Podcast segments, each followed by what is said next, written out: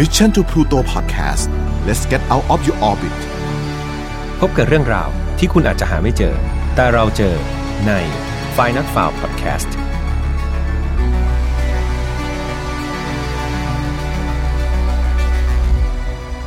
สวัสดีครับ ยินดีต้อนรับเข้าสู่ Final f i l e Podcast ซีซั่นที่ 2 แล้วนะครับ กับผมแฮมทัชพล เรามาถึงตอนที่ 33 กันแล้วนะครับ ถ้าจะว่าไปอะตอนที่เราเริ่มตัดมาเป็นซีซั่นที่2เนี่ย ตอนนี้เท่ากับเราอยู่กันมา 10 ตอนแล้วเนาะเร็วเหมือนกันนะครับแหมคิดไปคิดมาก็น่าตกใจนะโอ้โหซีซั่น2นี่ก็ครบ 10 ตอนจนได้ แต่ก็ดีใจมากครับ ไม่คิดว่า File Not Found เราจะมาได้ไกลขนาดนี้นะครับ ตั้งแต่ต้นซีซั่นจนถึงตอนนี้ 33 ตอนอะ โอ้ก็ภูมิใจในตัวเองเหมือนกัน แต่ยังไงนะครับก็ต้องขอบพระคุณทุกคนมาก ๆ เลยนะครับสำหรับใครที่ติดตามฟังกันมาทั้ง 33 ตอนนี้ ปลื้มใจจริง ๆ ครับ โดยเฉพาะใครที่ฝาก feedback ไว้นะครับกราบขอบพระคุณมาก ๆ เลย เพราะว่า feedback ของทุกคนเนี่ยผมบอกเลยว่ามันคือสิ่งที่สำคัญที่สุดสำหรับผม แล้วก็ทีมงานฝ่าย not f o u นะครับ ยังไงชอบไม่ชอบ คอมเมนต์กันไว้ได้เลย ทุกช่องทางที่สะดวก จะเป็นแฟนเพจใน YouTube ก็ได้ ยังไงถ้าเกิดผมมีโอกาสเนี่ยผมจะเข้าไปตอบด้วยตัวเองเลยนะครับ แล้วก็สำหรับใครที่เอ เปิดฟลุกมาเจอไฟนอตฟาเป็นครั้งแรกนะครับ สามารถย้อนกลับไปฟังตอนที่เหลือได้เลยนะครับ รับรองว่าสนุกถูกใจแน่นอน ตอนที่จะนำมาเล่าในวันนี้เนี่ย ผมต้องขอเตือนไว้ก่อนเลยว่า มันค่อนข้างที่จะโหดเอามากๆเลยครับ ยังไงน้องที่อายุต่ำกว่า 18 ปีนะครับไม่แนะนำให้ฟังเท่าไหร่เนาะ แต่ว่าถ้าอยากฟังจริงๆเนี่ยก็อยากให้ฟังพร้อมกับผู้ปกครองและกัน จะได้สามารถให้คำแนะนำกันได้ แต่อย่างไรก็ดีครับ ฝ่ายนอตฟ้าของเราไม่สนับสนุนความรุนแรงทุกประเภทเลยเนาะทุกเรื่องที่นำมาเล่าเนี่ยก็อยากให้เป็นแนวทางในการป้องกันตัวเอง แล้วก็ถอดบทเรียนนะครับจากสิ่งที่มันเลวร้ายในอดีต ไม่สวยงามในอดีตเนี่ยเราไม่อยากให้เกิดกับใคร ไม่อยากให้เกิดกับตัวเราเอง แล้วก็คนที่เรารักนะครับ ดังนั้นมาฟังกันไว้เป็นบทเรียนดีกว่าอะมาเข้าเรื่องกันเลยละกัน เรื่องราววันนี้นะครับต้องบอกว่ามันเริ่มต้นเหตุสยองขวัญที่เมือง Encourage นะครับอยู่ที่รัฐอารัสกาคือวันนั้นนะครับเป็นวันที่ 31 กรกฎาคมปี 1949 มันมีการพบศพหญิงคนหนึ่งวัย 57 ปีแล้วแหละ ซึ่งมาทราบชื่อของเธอภายหลังว่า เธอชื่อว่าลอร่านะครับ โดยตำรวจเนี่ยได้รับแจ้งว่าลอร่าเนี่ยได้หายตัวไปตั้งแต่วันที่ 31 กรกฎาคมปี 1949 คราวนี้ทางตำรวจเนี่ยก็ได้เอาทีมเนี่ยออกตามหากันจ้าละวันเลย ในที่สุดครับก็พบร่างของเธอในวันรุ่งขึ้น ที่บริเวณสวนสาธารณะแห่งหนึ่ง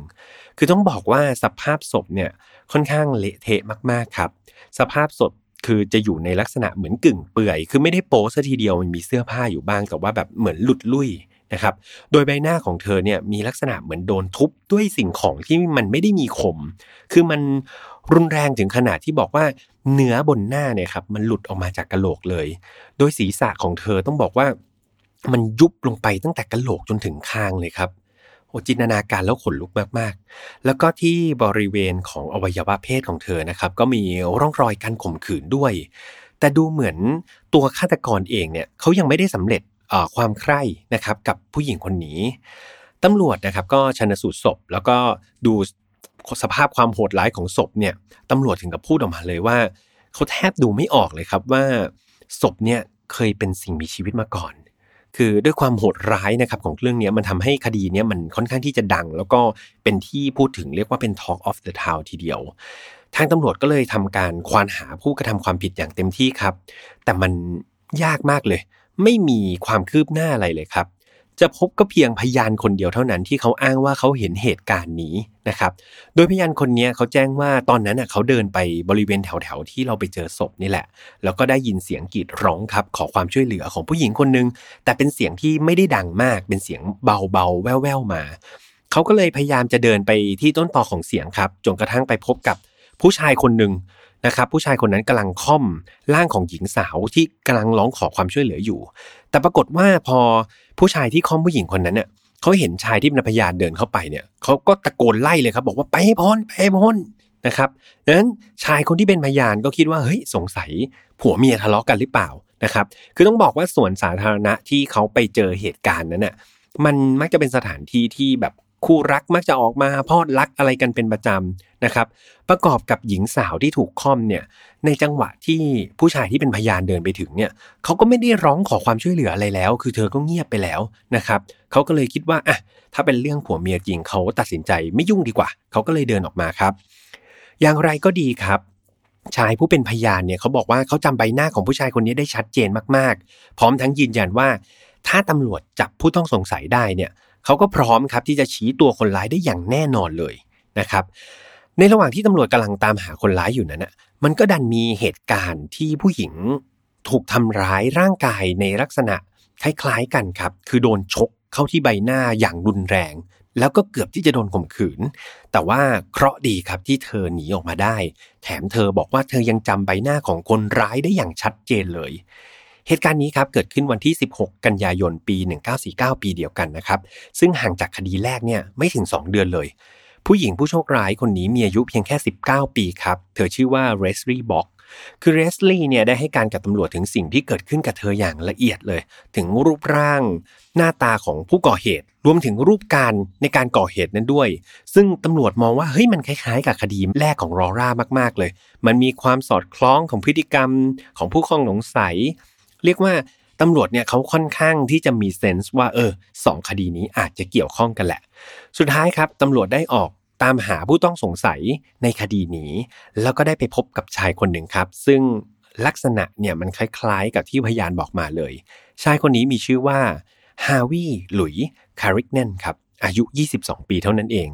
โดยตำรวจนะครับได้ให้เรสลี่ครับมาชี้ตัว และเธอก็แจ้งบอกว่าเขาคนนี้แหละที่ทำร้ายเธอ นอกจากนี้ครับตำรวจยังได้เชิญชายผู้เป็นพยานคนแรกในคดีรอร่านะครับมาชี้ตัวด้วย และผลก็คือ เขาชี้ไปที่นายฮาวิคนนี้คนเดียวกันเลยครับ ดังนั้นจึงเป็นไปได้ว่าฮาวิจะก่อคดีทั้งสองคดีนี้นะครับ แต่ว่าอย่างไรก็ดีเนี่ยจากการตัดสินของศาลเนี่ยฮาวิถูกจำคุกในข้อหาทำร้ายร่างกายและพยายามข่มขืนเลสลี่บ็อกคนเดียวเท่านั้นเอง นะครับโดยโทษเนี่ยก็คือโดนจำคุก 15 ปี ซึ่งอันนี้ต้องบอกว่ามันเป็นความผิดพลาดอย่างไรก็ไม่รู้ของเจ้าหน้าที่ตำรวจที่ทำให้ไม่มีการแจ้งข้อกล่าวหาในคดีฆาตกรรมลอล่าไปด้วย ผลก็คือยังไงครับฮาวิก็ใช้ช่องโหว่ทางกฎหมายนี่แหละครับ ยื่นอุทธรณ์จนตัวเองเนี่ยรอดพ้นจากคุก ในคดีฆาตกรรมลอล่าคดีแรกไปได้ครับ แต่จากโทษของคดีทำร้ายร่างกาย แล้วก็พยายามข่มขืนเลสลี่บอกเนี่ยทำให้ฮาวิเองก็ถูกส่งไปจำคุกในคุกที่เรียกว่าโหดที่สุดในโลก คุกนั้นชื่อว่าอาคาทัสนะครับ เอาจริง ๆ คุกเนี้ยมีเรื่องราวสนุกมาก ๆ เลยนะครับ คุกอาคาทัสเนี่ยไว้ถ้าเกิดมีโอกาสเนี่ย ผมจะนำมาเล่าให้ฟังอีกทีหนึ่งเนาะเวลาครับผ่านไป 10 ปีฮาวิหลุยคาริกนั่นเนี่ยก็อายุได้ 32 แล้วตอนนั้นก็ได้รับการลดหย่อนโทษครับ แล้วก็ถูกปล่อยตัวออกมา โดยเขาจะต้องเข้ามารายงานตัวตามคำสั่งศาลตามระยะที่กำหนดไว้ คือตอนนั้นอะฮาวิก็ค่อนข้างเขวงขวางอะเขาไม่มีที่ไปใช่ไหมครับ ไปติดคุกมาตั้ง10ปี เขาก็เลยนึกถึงญาติที่มินเนโซตาครับ แล้วก็หวังว่าอะงั้นไปอยู่กับญาติที่นั่นละกัน แต่แทนที่โดนรับโทษแล้วฮาวิจะทำตัวดีขึ้น ปรากฏว่าในวันที่ 4 สิงหาปี 1960 ครับฮาวิก็ถูกจับในข้อหาโจรกรรม พยายามข่มขืน แล้วก็ทำร้ายร่างกายอีกแล้วทำให้เขาต้องกลับไปอยู่ในคุกอีกครั้งครับ ลังจากเพิ่งออกมาได้เพียงแค่4เดือน3วันเท่านั้นเอง คือออกมาแบบน้อยมาก4เดือนกว่าทำให้เขาต้องนั่งกลับไปหงอยอยู่ในคุกอีกรอบครับ แล้วก็คราวนี้ก็โดนไปอีก10ปีครับ แต่ก็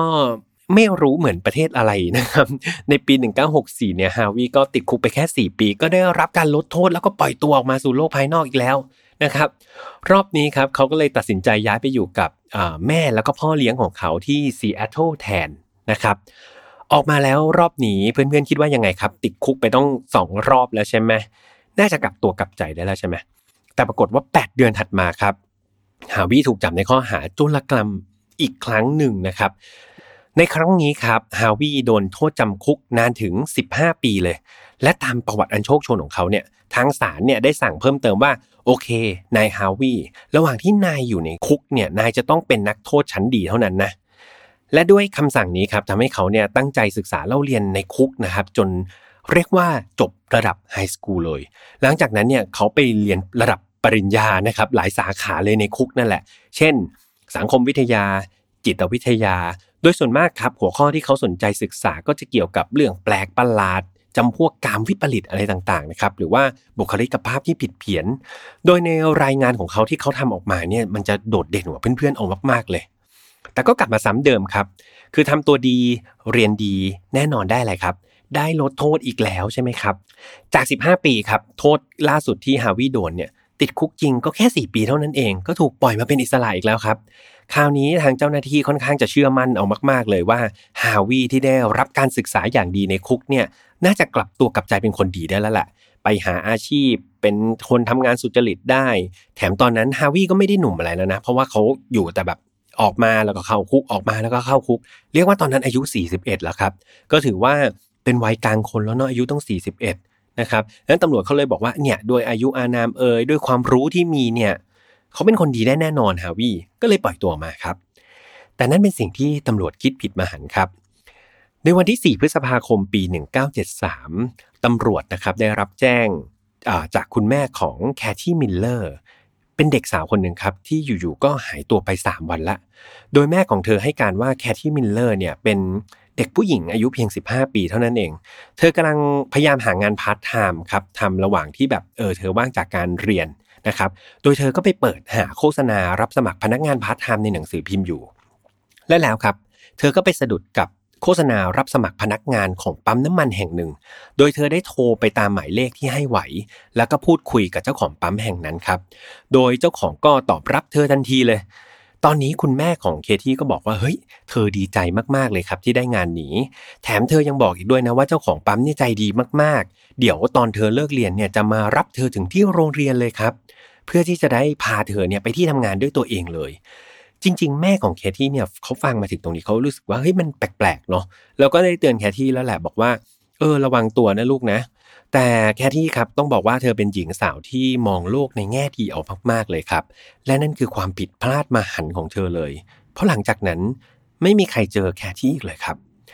คดีของแคที่เนี่ยถูกโอนเข้าไปในแผนกคดีฆาตกรรมนะครับ แม่ของเธอเนี่ยเรียกว่ารวบรวมข้อมูลทั้งหมดที่มี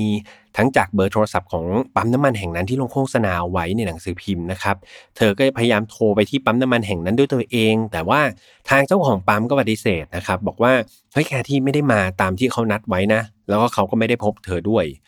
คุณแม่ของเคที่พยายามทุกวิถีทางนะครับในการตามหาลูกสาวของตัวเอง ไม่ว่าจะแจ้งตำรวจเอ่ยจ้างนักสืบเอกชนเอ่ยเรียกว่าสืบหาทุกร่องรอยที่เป็นไปได้ แต่ว่ามันไม่มีความคืบหน้าในการหาตัวแคที่เลยแม้แต่น้อยครับ แล้วก็แม้ว่าการให้การของเจ้าของปั๊มเนี่ยก็เรียกว่ามีพิรุธหลาย ๆ อย่างเลย แต่ทางตำรวจเองก็ทำอะไรไม่ได้ครับ เพราะว่ามันไม่มีหลักฐานหรือว่าข้อสนับสนุนอะไรที่มันหนักแน่น พอที่จะเอาผิดเจ้าของปั๊มได้เลย รู้ไหมครับว่า ชายเจ้าของปั๊มคนนั้นคือใคร เขาก็คือฮาวิหลุยแคริกแน่นคนนั้นนั่นเองครับ เวลาผ่านไปประมาณ 1 เดือนครับ ในวันที่ 2 มิถุนาปี 1973 มีเด็กชายสองคนครับ เขาขี่มอเตอร์ไซค์เข้าไปในบริเวณลกล้างแห่งหนึ่ง เพื่อจะไปเก็บพวกผลหมากลากไม้ผลเบอร์รี่อะไรพวกนี้ครับ ปรากฏว่าเขาไปเห็นสิ่งอะไรอย่างหนึ่งอยู่แถวๆพุ่มไม้มันลักษณะคล้ายๆศพของมนุษย์ถูกห่อไว้ด้วยผ้าพลาสติกสีดำ พวกเขาก็เลยตัดสินใจไปดูใกล้ ๆครับ แล้วก็สังเกตชัดเลยครับว่า นั่นคือศพของคนแน่นอน เขาเห็นดังนั้นครับเขาก็รีบขี่มอเตอร์ไซค์ไปแจ้งตำรวจเลยทันที เมื่อเจ้าหน้าที่มาถึงที่เกิดเหตุก็นำเรียกว่ามาเก็บวัตถุพยานตรวจสอบสภาพศพอะไรต่างๆ แล้วพบเรื่องที่น่าสยองมากๆครับ คือต้องบอกว่าเหยื่อเนี่ยถูกฆ่าด้วยอาวุธที่ไม่มีคมครับ ด้วยการทุบตีซ้ำๆไปบริเวณใบหน้า โดยตำรวจคาดว่าอาวุธที่ใช้เนี่ยน่าจะเป็นค้อน หรือไม่ก็เป็นแท่งเหล็กนี่แหละ คือต้องบอกว่าสภาพศพเนี่ยกระโหลกศีรษะมีรูแบบขนาดประมาณเหรียญสิบอะครับ หลาย ๆ รูเลยเหมือนโดนทุบจนเป็นรูหลาย ๆ รูเลยครับ และด้วยสภาพศพที่ใบหน้าเนี่ยเละมาก ๆ มันก็ยากในการพิสูจน์ตัวตนครับ แต่ว่ามันยังดีที่ฟันของผู้ตายเนี่ยสามารถเอาไปตรวจสอบพิสูจน์ทางทันกรรมได้ ผลที่ออกมาก็ทราบได้แน่ชัดเลยครับ ว่าศพนี้ก็คือ น้องเคที มิลเลอร์ เด็กสาวที่หายตัวไปนั่นเอง แน่นอนครับว่าผู้ต้องสงสัยคงหนีไม่พ้นนายฮาววีเจ้าของปั๊มถูกไหมครับ แต่ตำรวจกลับทำอะไรเขาไม่ได้เลยครับ คดีนี้ตัวฆาตกรต้องบอกว่าฉลาดแล้วก็รอบคอบเอามาก ๆ เขาไม่ได้ทิ้งหลักฐานไม่ได้สร้างพยานแวดล้อมอะไรเลย เสื้อผ้าของเหยื่อก็เรียกว่าถูกนำไปทิ้งในที่ต่างๆ คือทุกอย่างถูกคิดแล้วก็วางแผนมาไว้อย่างดี จนหลาย คนนะครับมองว่าไอ้คดีเนี่ยเขาเรียกว่า perfect crime เลยก็คือแบบเป็นฆาตกรรมที่สมบูรณ์แบบเลยก็ว่าได้ ดังนั้นเมื่อไม่มีหลักฐานมัดตัวครับนายฮาวิก็เป็นเพียงผู้ต้องสงสัยเท่านั้นเอง แต่ถึงกระนั้นครับตัวฮาวิก็เรียกว่า ได้รับแรงกดดันอย่างหนักจากเจ้าหน้าที่ตำรวจให้เขายอมรับสารภาพ รวมถึงกระแสสังคมก็กดดันเขามากพอๆกัน ในที่สุดฮาวิก็ทนอยู่ไม่ไหวครับ เขาก็ต้องย้ายที่อยู่ ก็คือหนีมายังฝั่งตะวันออกของแคลิฟอร์เนียนะครับ ในวันที่ 19 มิถุนาปี 1973 แต่ดูเหมือนการย้ายถิ่นของฮาวิเนี่ยมันจะตามมาด้วยจำนวนคดีฆาตกรรมที่พุ่งสูงขึ้นเรื่อยๆ จนเป็นที่ผิดสังเกตในบริเวณที่เขาย้ายไป อย่างในเขตอ่า โซโนมาเนี่ยพบหญิงสาว 6 รายครับถูกฆ่าตายในสภาพเปลือยกาย และอีก 4 รายนะครับอยู่ในลักษณะเดียวกันแถบแถบซานฟรานซิสโก คือนอกจากนี้ยังมีอีกหนึ่งรายครับที่ถูกพบบริเวณริมทางด่วนแคลิฟอร์เนียด้วย รวมทั้งหมดเนี่ย11 ราย โดย 6 รายใน 11 รายนั้นนะครับถูกข่มขืน แต่ที่น่าสังเกตก็คือ ลักษณะของศพทั้ง 11 รายครับถูกทรมานแล้วก็ทารุณด้วยวิธีการเดียวกันเลย คือทุกศพเนี่ยจะถูกทุบด้วยอาวุธที่ไม่มีคมจำพวกค้อนเนี่ยครับหรือว่าประเภทพวกเครื่องมือช่างเนี่ยตีลงบนใบหน้าจนเละเทะไปหมดครับ แต่มีหญิงสาวคนหนึ่งครับที่รอดจากเหตุการณ์ในลักษณะคล้ายๆกันนี้ได้ เธอคนนั้นชื่อว่ามาริสทาวเซนครับโดยในวันที่ 28 มิถุนายนเนี่ย เธอบอกว่าเธออยู่ๆเธอก็ฟื้นขึ้นมาในรถกระบะคันหนึ่งที่ขับด้วยความเร็วค่อนข้างสูงเลย เธอเจ็บที่ศีรษะมากครับ นั่นทำให้เธอคิดว่าเฮ้ยเธอคงถูกอะไรทุบลงมาที่ท้ายทอยเนี่ยจนทำให้เธอสลบ แล้วก็ถูกนำมาไว้บนรถคันนี้ เมื่อเธอฟื้นขึ้นมาใช่ไหมครับ เธอก็หันไปพบเข้ากับชายคนหนึ่งที่กำลังขับรถอยู่ พอชายคนนั้นเห็นเธอได้สติขึ้นมาก็พยายามที่จะเอามือของเธอครับ ไปจับบริเวณอวัยวะเพศของเขา แต่ว่าเธอสู้ครับแล้วก็ขัดขืน คือในขณะที่แบบฉุดฉุดกระชากลากถูกันอยู่ในรถครับ ปรากฏว่าประตูรถมันดันเปิดขึ้นครับ นาทีนั้นเธอตัดสินใจกระโดดออกมาอย่างไม่คิดชีวิตเลยครับ โดยไม่สนว่าโหตอนรถมันขับเร็วโอมากๆเลย คือจังหวะที่เธอกระโดดลงมาครับ ชายที่ขับรถคนนั้นก็พยายามกระชากผมเธอครับ แต่ว่าโชคดีมากๆครับ ที่เธอใส่วิก นะครับ ก็ถือว่าวิกช่วยชีวิตเลย แนะนำให้ผู้ชายคนขับเนี่ยได้ไปแค่วิกผมของเธอ แล้วรถมันก็ขับผ่านไป ส่วนตัวเธอครับก็ตกลงไปที่พงหญ้าข้างทาง แล้วก็เธอก็พยายามจีจะวิ่งกระโผกกระเพกไปขอความช่วยเหลือจากคนแถวๆนั้นนั่นเอง หลังจากเหตุการณ์ผ่านไปครับ เธอก็ได้ไปให้การกับตำรวจถึงรูปพรรณสันฐานของคนร้ายว่าเนี่ยเป็นชายที่รูปร่างสูงกำยำศีรษะเนี่ยเริ่มล้านเริ่มมีผมเถิกแล้วแหละ ส่วนอายุก็น่าจะ 40-50 ปี แล้วก็ใส่เสื้อผ้าแบบเป็นเหมือนพวกช่างกลายเป็นว่าเหตุการณ์ทั้งหมด 12 คดีที่มีคนตาย 11 คน แล้วก็คนปะเกียครับที่รอด 1 คนเนี่ยมันเกิดขึ้นในระยะเวลาเพียงแค่ 3 เดือนเท่านั้นเองครับทุกคน จนกระทั่งในเดือนกันยาปี 1973 ครับฮาวิหลุยคาริกแนนนะครับก็มีการย้ายถิ่นที่อยู่อีกครั้งหนึ่ง โดยครั้งนี้ครับเขาเลือกที่จะกลับมาบ้านเดิมที่มินเนโซตาครับและแล้วก็มีเหตุร้ายเกิดขึ้นที่มินเนโซตาจนได้ครับ ในวันที่ 9 กันยาปี 1973 เนี่ยก็มีเด็กสาวอายุ 13 ปีคนหนึ่งชื่อว่าจิลเบลลิง นะครับ เธอหนีออกจากบ้านไปครับเพราะว่าอยากจะไปอยู่กับแฟนหนุ่ม แต่ความที่เธอเป็นเด็กมากก็คิดดูดีครับว่าอายุแค่ 13 ปีเอง เธอก็เลยไม่มีเงินครับงั้นจะไปหาแฟนไปยังไง ก็เลยอาศัยการโบกรถตามทางไปนั่นเองนะครับ แต่ว่าเธอเคราะห์ร้ายครับ เพราะคนที่รับเธอขึ้นไปเนี่ยหลังจากรับเธอขึ้นไปแล้วเนี่ยก็พยายามบังคับเธอให้สำเร็จความใคร่ด้วยปากนะครับ จากนั้นเขาก็ได้ใช้ด้ามค้อนเนี่ย ยัดลงไปในอวัยวะเพศของเธอ ก่อนที่จะข่มขืนเธอซ้ำแล้วซ้ำอีกครับ เมื่อสมใจผู้ชายคนนั้นแล้วเนี่ยเขาก็นำของแข็งอันหนึ่งครับมาฟาดที่ศีรษะของจิว จนจิวบอกว่าเธอได้ยินเสียงศีรษะของตัวเองเนี่ยแตกดังโพะเลยนะครับ แต่ปฏิหารครับที่จิวไม่ตายแล้วก็พยายามร้องขอชีวิต ดูเหมือนชายคนนั้นจะเปลี่ยนใจไม่ฆ่าเธอครับ แต่ก็ได้ข่มขืนเธอซ้ำอีกครั้งหนึ่ง ก่อนจะพาเธอขับรถแล้วก็ขับต่อไปเรื่อยๆ แต่ไม่รู้อะไรโดนใจอีกแล้วครับ อยู่ๆชายคนนั้นก็ปล่อยเธอลงข้างทาง แล้วก็ขู่เธอว่าห้ามนำเรื่องนี้ไปบอกใครทำให้จิวบิลลิงรอดมาได้แบบ เรียกว่าไม่น่าเชื่อเลยครับ เหตุการณ์ร้ายยังไม่จบลงครับ ในเดือนมกราปี 1974 นั้นก็มีหญิงสาวเคร่งศาสนาคนหนึ่งอายุ 28 ปี เธอชื่อว่าไอรีนฮันลีนะครับ คือไอรีนเนี่ยเขาไปพบกับฮาวิโดยบังเอิญ คือรถของเธอเนี่ยเสียครับ แล้วก็ไปจอดไว้ข้างทางคราวนี้ฮาวิก็เข้ามาช่วยเหลือ เรียกว่าทำให้ไอรีนเนี่ยประทับใจในความมีน้ำใจของฮาวิเอามากๆ ทั้งสองก็เลยแลกเบอร์โทรศัพท์กันครับ พอทั้งคู่ได้คุยโทรศัพท์กันสักพักหนึ่งเนี่ยฮาวิเขาก็ พูดแต่ความดีเข้าตัวแหละครับ จนทำให้ไอรีนเนี่ยหลงรักนะครับ แล้วก็ปลื้มฮาวิเอามาก ๆ เลย ทั้งคู่เลยตัดสินใจคบหาดูใจกันครับ แต่ผ่านไปได้ไม่กี่เดือนเนี่ยฮาวิก็เริ่มแสดงอาการฉุนเฉียว รุนแรงออกมา แถมยังติดเหล้าอย่างหนักเลยทำให้ทั้งคู่เนี่ยมีปากเสียงกันหลายครั้งครับ และแล้วในวันที่ 10 สิงหาปี 1974 ไม่มีใครได้เห็นไอรีนอีกเลยครับไอรีนหายตัวไปอย่างปริศนา ประมาณหนึ่งเดือนถัดมาครับก็มีคดีลักษณะเดียวกันเกิดขึ้นอีกครั้งครับ คือในวันที่ 8 กันยาเนี่ยมีเด็กสาว 2 คนครับ คนหนึ่งชื่อว่าจูนลินอายุ 17 ปี อีกคนหนึ่งคือลิซ่าคิงอายุ 16 ปี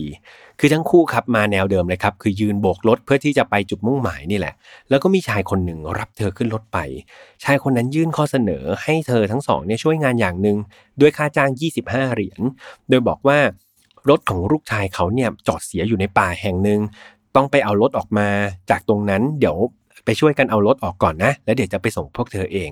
ซึ่งหญิงสาวทั้งคนก็เชื่ออย่างสนิทใจเลยครับ เมื่อไปถึงป่าเนี่ย ชายคนขับก็พาจูนครับ จูนคือหนึ่งในหญิงสาวสองคนเนาะ เดินเข้าไปในป่าโดยให้ลิซ่าเนี่ยรออยู่ที่รถ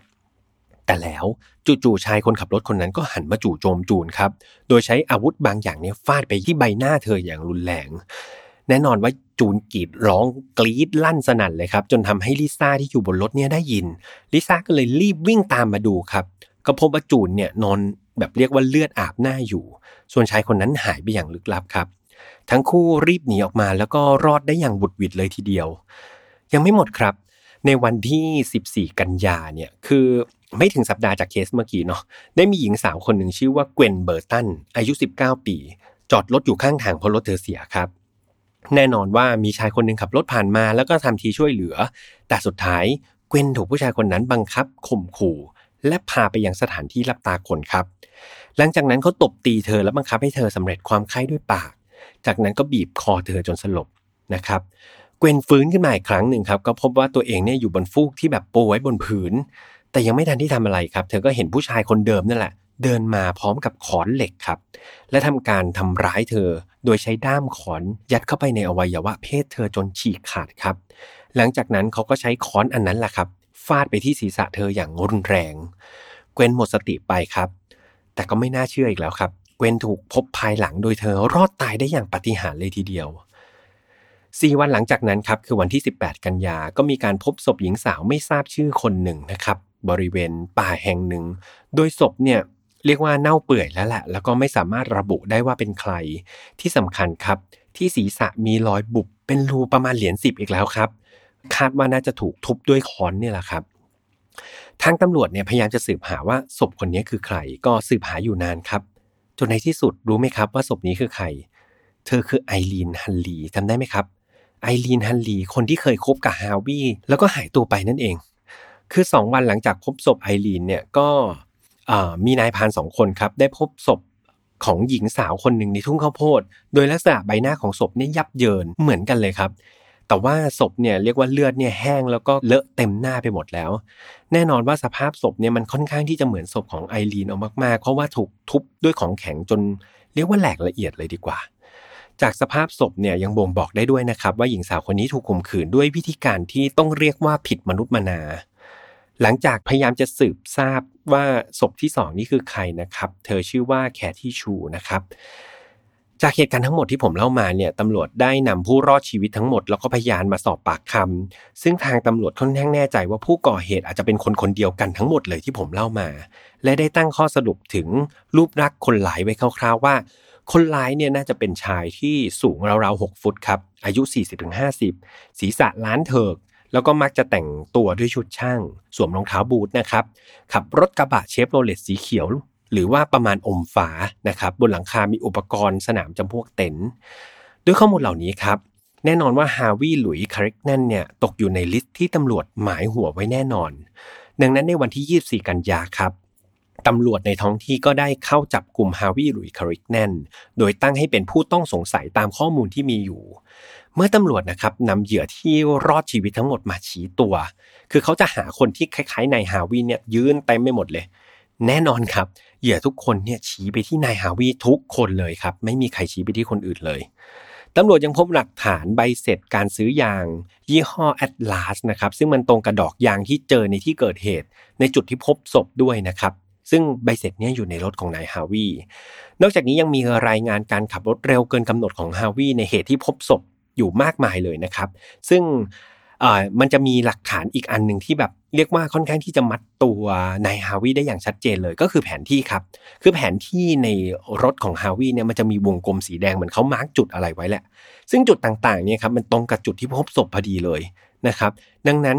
ด้วยหลักฐานทั้งหมดที่ว่ามาเนี่ยมันก็เพียงพอเลยล่ะครับ ที่จะมัดตัวนายฮาวิได้อย่างอยู่หมัด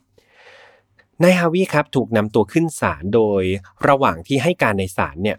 ปรากฏว่าเขายอมรับในทุกกล่าวหาเลยครับ แต่ประเด็นที่น่าสนใจคือเหตุผลครับ ที่เขาอ้างว่าเขาทำเนี่ยนายฮาวีบอกว่าทุกอย่างที่เขาทำไป พระเจ้าเป็นคนสั่งให้เขาทำครับ และนั่นทำให้ทนายของฮาวีใช้เหตุผลนี้ในการต่อสู้ โดยอ้างว่าฮาวีเนี่ยมันวิกลจริต แล้วก็ควรส่งไปรับการบำบัดในโรงพยาบาลมากกว่าไปนอนในคุก คือผมไปดูสารคดีมาเนี่ยตำรวจคนหนึ่งที่เขาเป็นเหมือนคนหลักเลยในการตามจับนายฮาวีเนี่ยเขาบอกว่าเขามีโอกาสได้สัมภาษณ์ฮาวีเขารับรู้ได้เลยครับว่าฮาวีเนี่ยเป็นคนที่เกลียดผู้หญิงเอามากๆเลยเขามองผู้หญิงเป็นสิ่งมีชีวิตที่ไม่ได้มีค่าเป็นผู้อ่าสิ่งมีชีวิตที่สกปรกในมุมมองของนายฮาร์วีย์ประมาณนี้เขาก็เลยรู้สึกว่าเขาจะทำอะไรกับผู้หญิงก็ได้ นะครับ อย่างไรก็ดีครับสุดท้ายในวันที่ 3 มีนาปี 1975 เนี่ยศาลก็ได้ตัดสินให้จำคุกฮาร์วีย์หลุยส์คาริกแนนนะครับสูงสุด 40 ปี ในเรือนจำสติลวอเตอร์ โทษฟังดูน้อยใช่ไหมครับฆ่าคนเยอะขนาดนี้ทำไมโดนไปแค่ 40 ปี เพราะนั่นมันแค่คดีเดียวครับ คดีทำร้ายร่างกายข่มขืนและพยายามฆ่าเกวนเบอร์ตันเท่านั้นเอง ในขณะที่คดีอื่นๆเนี่ยเขากำลังทำสำนวนตามมาครับ ไม่นานเขาก็ได้รับโทษเพิ่มจากคดีอื่นๆ นั่นเอง ก็คือคดีฆาตกรรมจิลเบลลิงอีก 30 ปีครับ คดีฆาตกรรมไอรีนคนที่เขาเคยคบหาครับอีก 40 ปี คดีฆาตกรรมแคที่ชูอีก 40 ปี รวมตอนนี้ 150 ปีแล้วนะครับ เรียกว่าขังไปยาวๆแล้วครับ 150 ปี เอาจริง ๆ มีคนคาดว่าจริง ๆ เขาอาจจะฆ่าคนมากกว่านี้ครับอาจจะมากถึง 18 คนเลย แต่ว่าด้วยหลักฐานที่มีเนี่ยมันทำให้เขาได้รับโทษแต่เพียงเท่านี้ แต่ผมว่ามันก็เพียงพอแล้วล่ะครับ 150 ปีไม่น่าจะออกมาได้แล้ว หลังจากเข้าคุกไปครับฮาวิก็ดูไม่ได้เดือดร้อนอะไรสำหรับเขาเลยครับคือด้วยความที่จินตนาการว่าเขาเนี่ยตัวใหญ่มาก แล้วก็หน้าตาเนี่ยเขาดูโหดมากๆเลยครับอยู่ในคุกเนี่ยเขาก็เล่นกล้ามเพาะกายทั้งวันเลยครับแถมประวัติที่เขาก่อขึ้นเนี่ย มันทำให้นักโทษคนอื่นๆ ในคุกเนี่ยค่อนข้างที่จะกลัวเขาเลยครับ แล้วก็ให้ฉายาเขาด้วยว่า half the hammer คือตัดจากฮาวีเป็น half นะฮะก็แบบเหมือนเป็นชื่อเล่น คือถ้าแปลเป็นไทยก็ประมาณว่าฮาวีจอมทุบนักทุบอะไรประมาณนี้ครับคือข้อมูลล่าสุดที่ผมหามาได้คือผมอยากรู้ว่าปัจจุบันในฮาวีจะเป็นยังไงเนาะคือล่าสุดที่มีการบันทึกก็คือปี 2008ดุ้นเลยครับ ตอนนั้นฮาวีอายุได้ 81 ครับ แล้วก็ไม่น่าเชื่อครับ เขายังอยู่ในคุกสติลวอเตอร์โดยยังไม่เสียชีวิต เรียกว่าอายุยืนมากๆครับ แต่ว่าปี 2008 อายุ 81 ใช่ไหมตอนนี้ปี 2020 แล้วเนาะก็น่าจะอายุร้อยกว่าไม่ไม่น่าจะถึงเกือบร้อยละนะครับ ดังนั้นก็น่าจะแก่ตายในคุกนะครับ อันนี้เป็นสิ่งที่ผมคาดเดาเอาเอง เป็นไงครับตอนนี้ อาจจะโหดไปสักหน่อยนะครับ แต่อย่างน้อยก็อยากจะนำมาเล่าให้ทุกคนฟังให้พวกเราเนี่ยระวังตัวในการใช้ชีวิตเอามาก ๆนะครับ เพราะว่าเราเนี่ยเอาจริง ๆ เราไม่รู้เลยว่า คนที่เราไปเจอเนี่ย คนที่เขาเข้ามาช่วยเหลือเราเนี่ยเขาเป็นคนดีหรือคนไม่ดี แบบฮาวีเนี่ยสังเกตไหมครับแพทเทิร์นในการก่อคดีของเขาเนี่ยเขามักจะแซงว่าเขาเนี่ยเป็นคนดี เข้ามาช่วยคนที่โบกรถอยู่บ้าง ช่วยคนนี่รถเสียข้างทางบ้าง แต่เห็นไหมครับว่ามันเหมือนจะดีแต่ว่าสุดท้ายเขามีจุดประสงค์ร้ายซ่อนอยู่ ดังนั้น อยากให้ทุกคนระมัดระวังตัวเองครับอยากให้ระวังตัวเองมากๆ คือผมไม่ได้อยากให้ใครคิดแบบมองโลกในแง่ร้ายไปหมดแบบมองทุกคนไม่ดีเนาะแต่ว่าพยายามเอาตัวเองออกห่างจากที่เสี่ยงแล้วกันครับ แล้วก็เวลาไปเจอคนแปลกหน้าเนี่ยก็ระมัดระวังตัวไว้นิดนึงแล้วกันอย่าไปเชื่อใจอะไรสักร้อยเปอร์เซ็นต์ เนาะก็ลอง balance ดูแล้วกันนะครับ ตอนนี้ไฟนอตฟาของเรานะครับเปลี่ยนมาออกอากาศทุกวันอังคารแล้วทางช่องเดิมก็คือ Mission to Pluto หลาย ๆ คนคอมเมนต์บอกว่าเฮ้ยหาไฟนอตฟาไม่เจอในช่องไฟนอตฟาตอนนี้เรามารวมในช่อง Mission to Pluto หมดแล้วนะครับ ช่องทางของเรามีทั้ง YouTube Spotify SoundCloud Podbean Apple Podcast แล้วก็ที่ผมย้ำทุกครั้งก็คือแฟนเพจของเราครับ อยากให้มาอยู่เป็นครอบครัวเดียวกัน ครอบครัวน้องพูโตนะครับอยู่ด้วยกันน่ารักมาก ๆ เลยตอนนี้ครอบครัวเรามี 1 0,000กว่าคนแล้วผมจำยอดแบบเลข exactly ไม่ได้ แต่ว่านั่นแหละครับ มีหมื่นกว่าคนแล้ว มาร่วมกันอีกนะครับ อยากให้ครอบครัวเราใหญ่กว่านี้ มาอยู่ครอบครัวเดียวกันกับแฮมด้วยไฟนอตฟาวนะครับ และคอมเมนต์ต่างๆครับ ใส่ลงไปได้เลย รับรองว่าผมจะเข้าไปอ่านทุก ๆ อัน อันไหนตอบเองได้จะตอบเอง อันไหนตอบเองไม่ได้เดี๋ยวฝากทีมงานไปตอบ มาพูดคุยกันให้เราสนิทกันมากขึ้นเนาะ แล้วเจอกันใหม่วันอังคารหน้า ดูแลสุขภาพดีๆนะครับ สวัสดีครับ Mission to Pluto Podcast let's get out of your orbit พบกับเรื่องราวที่คุณอาจจะหาไม่เจอ แต่เราเจอใน f i n a l f i l e Podcast